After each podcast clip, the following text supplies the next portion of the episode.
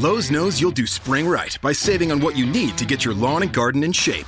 We do it right too, with deals to help you save every day, like four bags of premium mulch now for just $10. And buy one one and a half cubic foot bag of Miracle-Gro vegetable and herb garden soil. Get a Bonnie Basics plant for free. Whatever's on your spring to do list, do it right for less. Start with Lowe's. Offers valid through 5 1 while supplies last. Bonnie offer valid on select 11.8 ounce pots. Valid in store only. See store for details. U.S. only. Excludes Alaska and Hawaii. In episode 6, I will be discussing the Golden State Warriors and the super team concept. Is the super team ruining the NBA? That question will be answered up next on the Off the Glass podcast.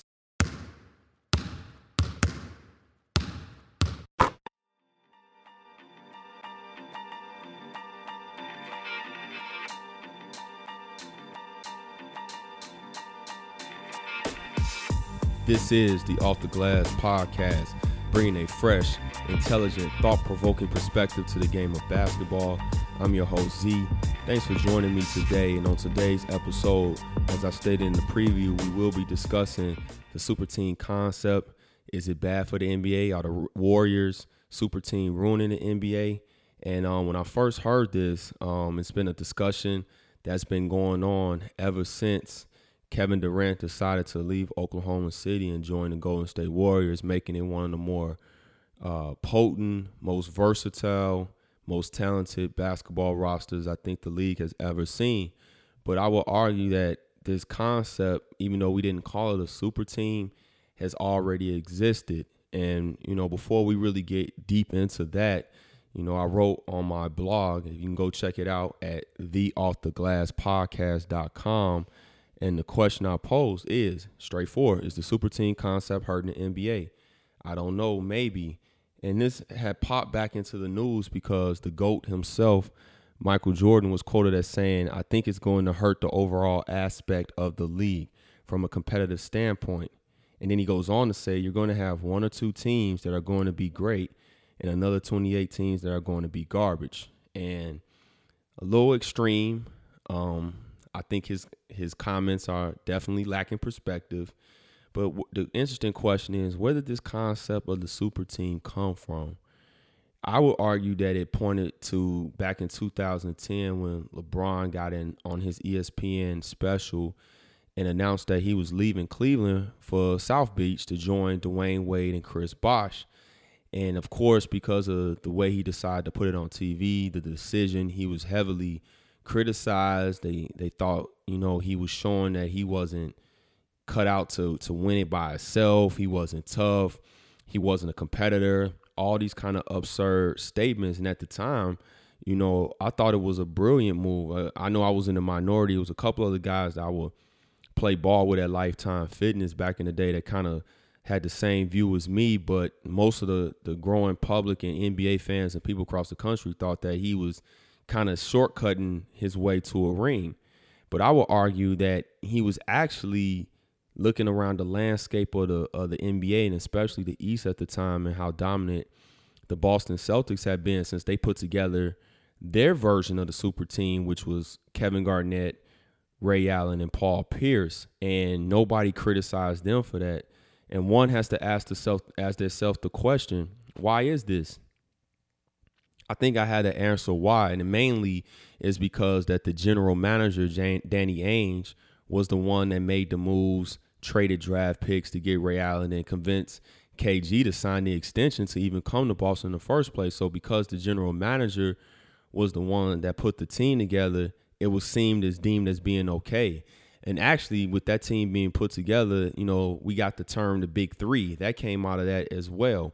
So LeBron looked around and said, hmm, I'm winning 67 games in Cleveland. I'm winning MVPs. We went to the finals once, Eastern Conference Finals, and I'm just not competitive enough. And he looked around and said, you know what? Why not take the power that now that these NBA players have because of the salary cap rules, because it's just different.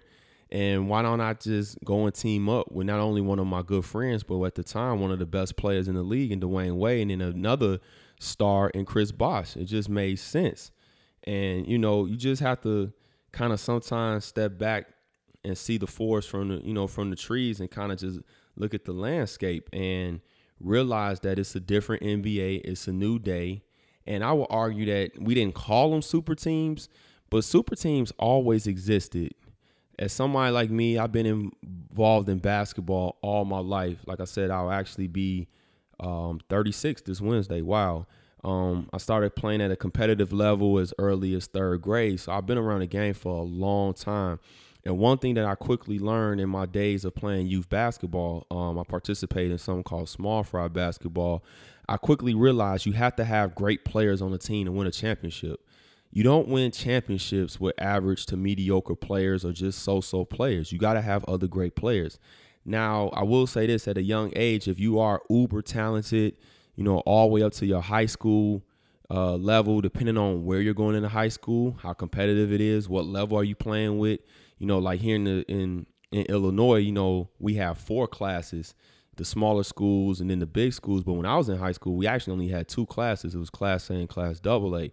So um, it was super, super competitive. But with that being said, if you were somebody that was really, really good, a really elite talent, it was possible to be the best player on the team with a bunch of role players and still win uh, a state championship. I mean, Jon Scheyer that played at Duke, he went to Glenbrook North. Uh, that jumps to mind. He was able to win state championships, and he was by far the best player on the team, and no other great players played on that team. But once you get out of high school – and start moving up in, in levels and the talent gets better, you're going to have to play with other great players to win a championship. That goes for the NCAA and the college, and, you know, the college level, and that definitely goes for the NBA and the pro level.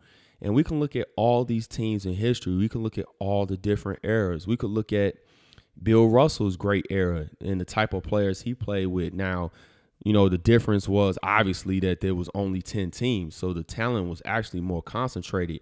And there's even myths that come out of that that, you know, for example, you compare, you know, the the rivalry of Bill Russell and Wilt Chamberlain, the reason why Russell was so dominant was that, you know, Wilt played with bums. I mean, that's what they lead you to believe. But in um Bill Simmons' book, the basketball book, which I recommend any basketball fan go pick up and read, he outlines it beautifully in one of the chapters when he talks about Wilt and Bill. And actually, the facts were for that time period, Wilt actually played with more All Stars than Bill.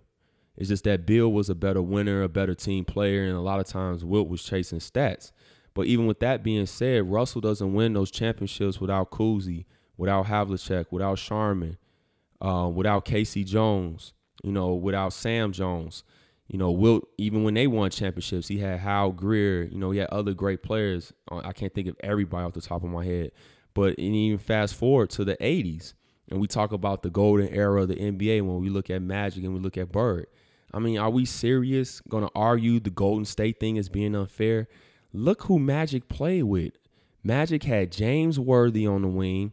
Well, let's let's let's back up. In his early years, he actually had Jamal Wilkes, he had Norm Nixon, and then he had arguably you can say, and I'm starting to come to this conclusion a little bit that he had arguably the best player to ever play the game on his team in Kareem Abdul-Jabbar. So, and then later on, because um, owners and general managers didn't know how to really manage teams back then. After they won the championship, they were able to trade. I want to say it was David Greenwood for the number two pick, and then they turn around and draft James Worthy, one of the best small forwards to ever play the game. So, you know, it's not like Magic was doing this by himself. He played with all time greats and Hall of Famers. The same thing with Larry Bird. Even in the his first championship run in 81, he already had McHale, they had Parish, and even though he doesn't go down as an all-time great, they had Cedric Maxwell, Cornbread, who was actually the Finals MVP on that '81 team, not Bird. And uh, so it wasn't like Bird was playing with with bums either. So you know, you need other great players. As I wrote in my blog, really the only outliner for guys that didn't play with other great players to win championships was Isiah Thomas. Now, for those of us who remember that era, of course, he had some really, really good players. I mean, Joe Dumars was really good. You know, they had solid role players in Mark Aguirre. Um, even though he wasn't on the championship teams, they had Adrian Dantley. You had a young up and coming Dennis Rodman. You had Bill Laimbeer. You had Rick Mahorn. Isiah was the only t- player when they came out with the NBA's um, best of uh, you know the all time greats at, of of 50 years when they did the anniversary. Isiah was the only one to win not one but multiple championships with not having another uh, 50 best player on his team. Now, of course, Rodman goes on to to become a Hall of Famer, but at that time, nobody thought Dennis Rodman was going to be a Hall of Famer. He was a role player that came off the bench and played great defense, rebounded the ball, and gave him energy. So the other other team too is of course the the Pistons team that was led by Chauncey Billups, Rip Hamilton, Rasheed Wallace, and Ben Wallace.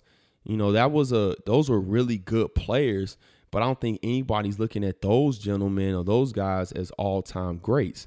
So besides that, I mean, though the team that Dr. J played on in '82 when they won the championship. I mean, you had Moses Malone, Dr. J, Bobby Jones, not an all-time great, but a really good role player. Andrew Toney, probably arguably one of the the best scores pound for pound, pound for pound that the league has ever seen. You talk about Allen Iverson being able to score the ball.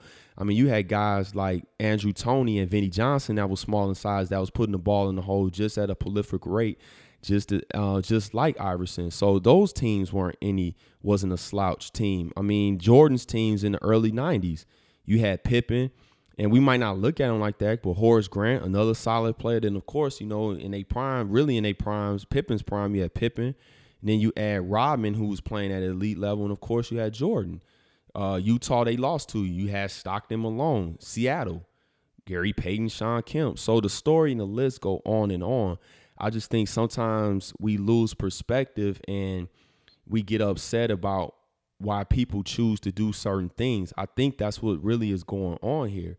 And um, you know, it's just a couple factors too, and uh, that allow Golden State to even put this team together in the first place. But before I even get to that point, I kind of wanted to share some of the numbers that I looked at when I went back to just look at some of these teams and I looked at the whole 80s era because that's just considered the golden era and that considered the modern era of basketball to a lot of people.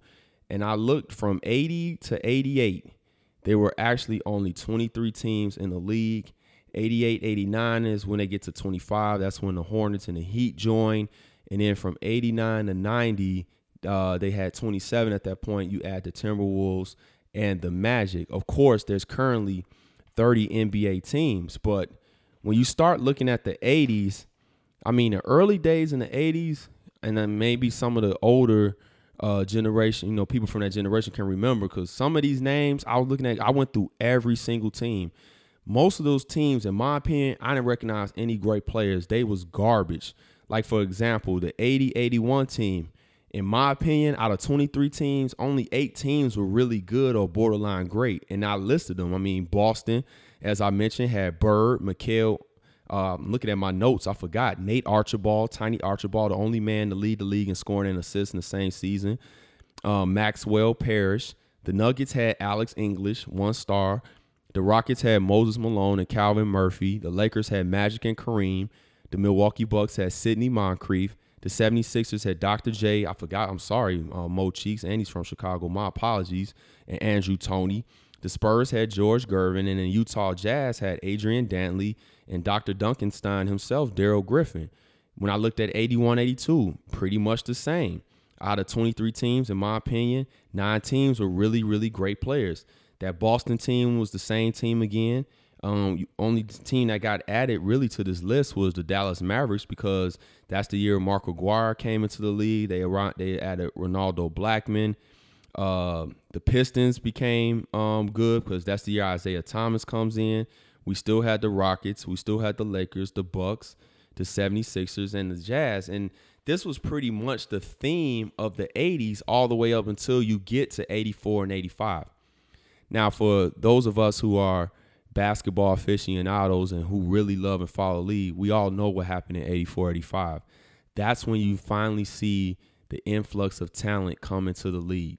That's the year, of course, of Akeem, Jordan, Barkley, John Stockton, Sam Perkins, even somebody that had a solid career like a Alvin Robertson, Kevin Willis, Otis Thorpe.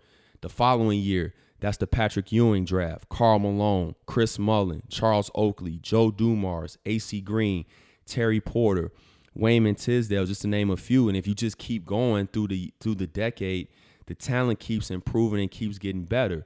So it also brought me to another conclusion that actually, just like anything else in life, things go in cycles, things go in peaks and valleys. In early 80s, the talent, not so good. You was coming out of that cocaine era, even in the mid 80s. Somebody like Michael Ray Richardson that had a chance to be great.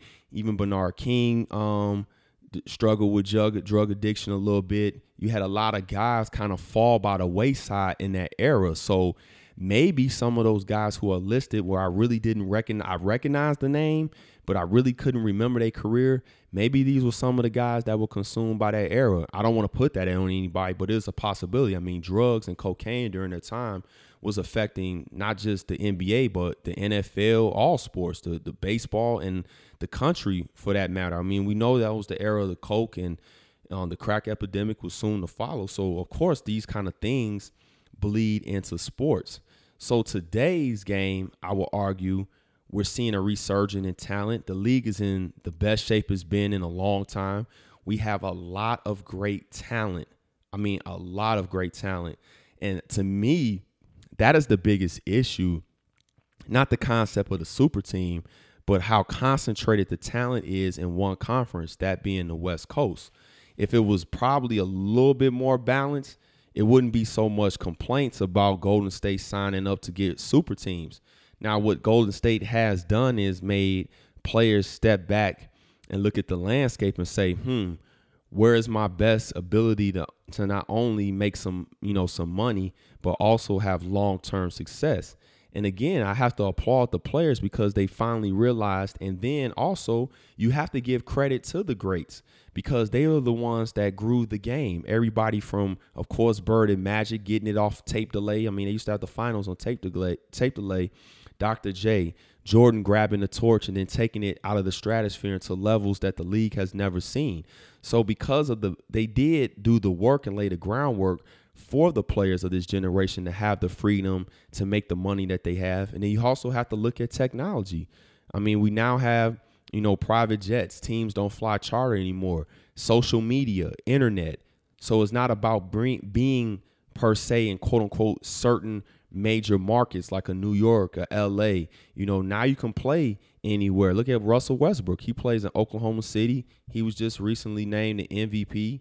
He um, plays in a small market, but because of the internet and everything else, it doesn't really matter anymore. But like I said, the main issue is the concentration of the stars are all in the West.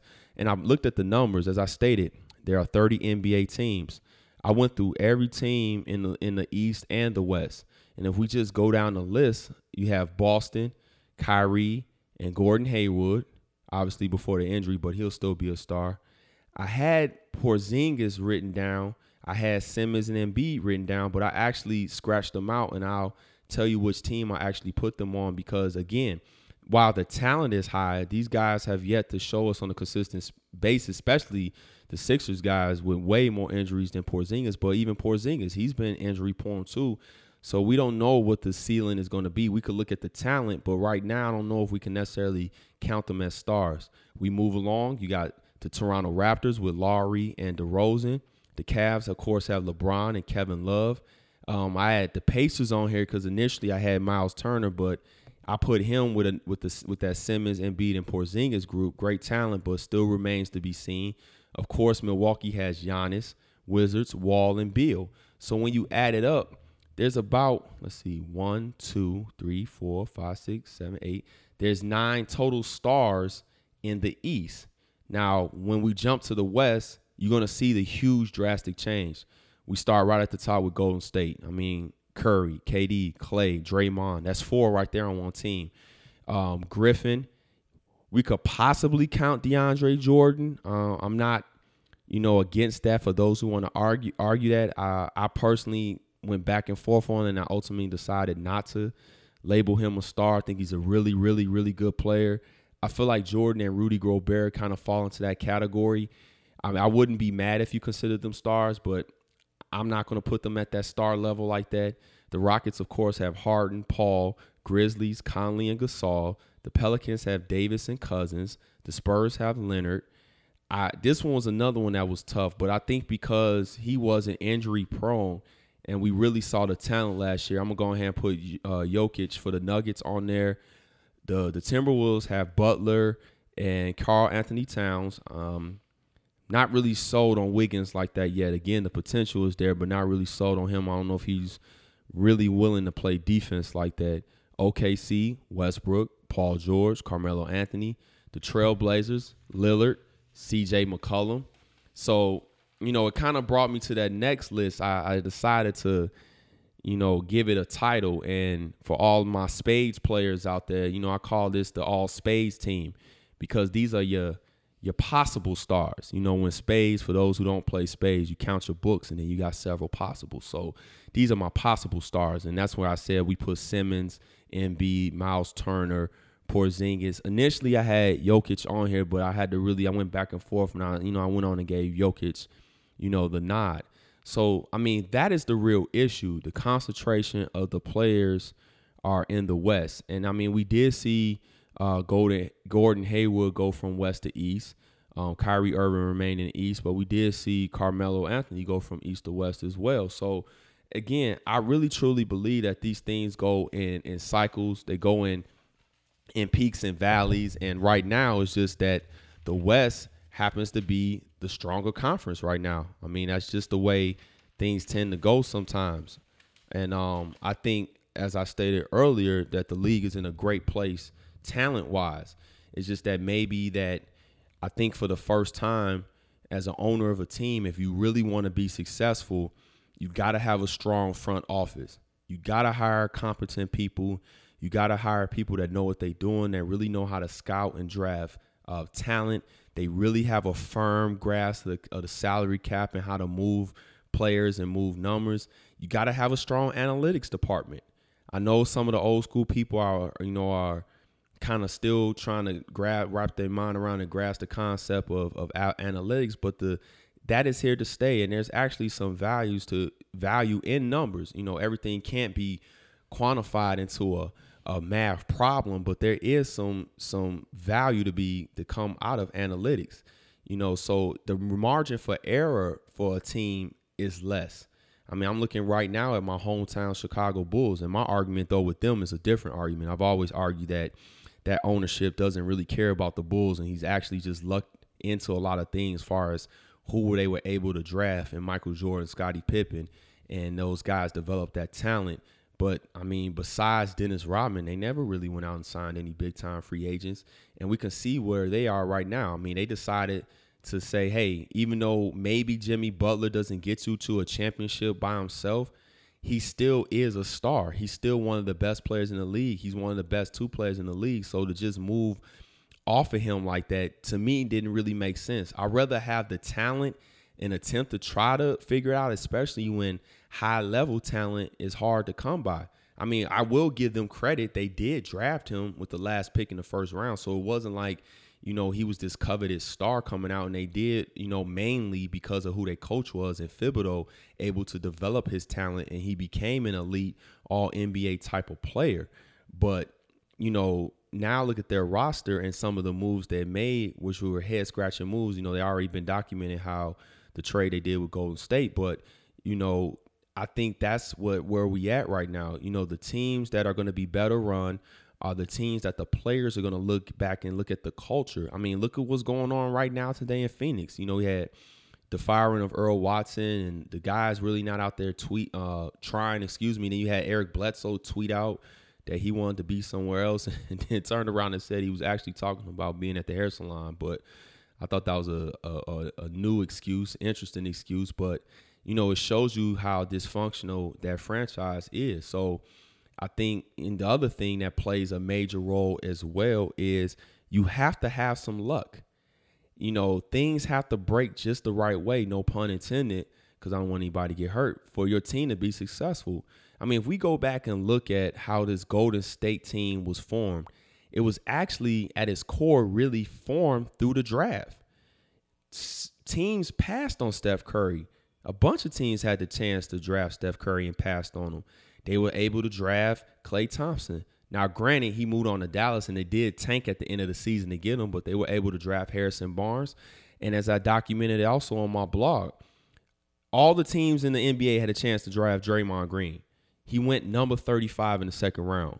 And nobody knew Draymond Green was going to be Draymond Green besides Draymond Green. Now, I will say this at the time, I didn't think he was a second round player. I thought he was a first round player. My only question with him was could he lose the weight? Could he get in shape? But it was clear for anybody that watched those Michigan State teams when he was there, he was a clear winner.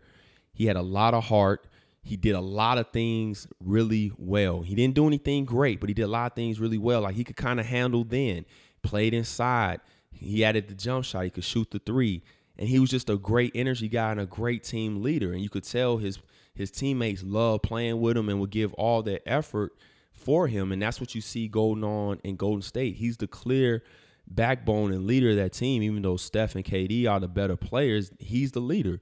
So they had enough foresight and enough uh, trusted in their scouting program to go ahead and take a, a risk. And then even with that being said, Draymond didn't even play right away it took for David Lee to suffer an injury and miss the beginning of the season, and then they had no choice but to put him in the in the starting lineup. And once he got inside that starting lineup, as they say, the rest is history. He took advantage of his opportunity. He grabbed the bull by the horns, and he didn't look back. So you have to look at everything, and also the other thing that took place. Steph Curry was injury prone. He had the bad ankles. So when they signed him to that really, really team friendly, reasonable contract which I think at his at his peak paid him about twelve million dollars a year. Nobody saw him becoming uh, Steph Curry. Nobody saw him becoming a two-time MVP, the first uh, unanimous uh, MVP. Nobody saw that. Again, maybe Steph saw that because he believed in himself, but I think if we really put a lie detector test on him, I don't think he saw that.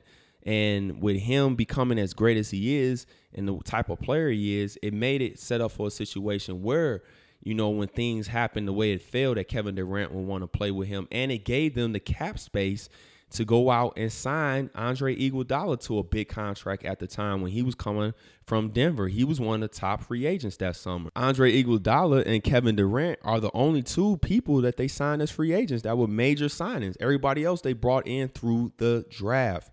And then let's look at how KD came to that team. And I don't care what anybody say. I'm not taking anything away from Cleveland. Yes, they won the championship. But if we use perspective, again, podcast is going to be about perspective. If Draymond doesn't get suspended, Golden State wins that championship. If Golden State wins that championship, in my in my opinion, Kevin Durant does not join the Golden State Warriors. But because they lost, and then that, uh, and because KD and them actually lost to Golden State after blowing a lead, a three-one lead, that opened the door for him to to entertain the idea of ultimately coming to Golden State. So you have to have luck. You have to have a competent owner, a great GM, a great support staff, great culture, great um, great coaching staff um, for you to build a super team. So it's not like this stuff just all just uh, was deliberately done. A lot of it was done by happenstance. A lot of it was luck. And let's be honest, you need some luck to win a championship. So you know, just kind of wanted to drop in today real quick and weigh in on this whole super team debate.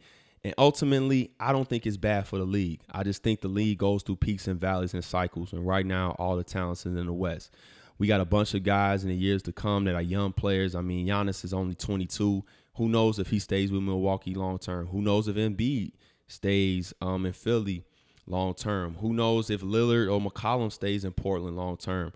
Does KD even stay in Golden State long term? Will Klay Thompson one out? I mean, we can add different players to this list with a possibility for them to go back to East and lead the West Coast, and then maybe that will balance out the league. So only time will tell. It's clear though right now that Golden State did a great job. A lot of luck involved as well in building at this this great team. And I think long term, um, the league is in a great place because again, at the end of the day, you got a lot of great talent in the league, which I think is more important than anything. I'd rather have the league like we have now with all the talent in the league that we had in the early 80s. So, with that being said, that would bring this edition to the Off the Glass podcast to a close. Again, I'm posting blogs. I'm working on a piece right now on Giannis. Does he comp- how does he compare to some of the all-time greats. That'll be releasing later this week. Um, I already have the one post up again about the super teams. You can go to all, the offtheglasspodcast.com and check it out. You can follow me on Facebook at Zach Ramey. Uh, it's the official page for the Off the Glass podcast. You can also friend me on Twitter. Follow me on Twitter at ZJ at Off the Glass. Also go on to Spreaker. That's Spreaker. S P R E A K E R dot com. Make sure to like, subscribe, and definitely download the podcast. Support your boy. This is your host Z. Thanks for joining me again. Stay safe out there. Peace. Lowe's knows you'll do spring right by saving on what you need to get your lawn and garden in shape.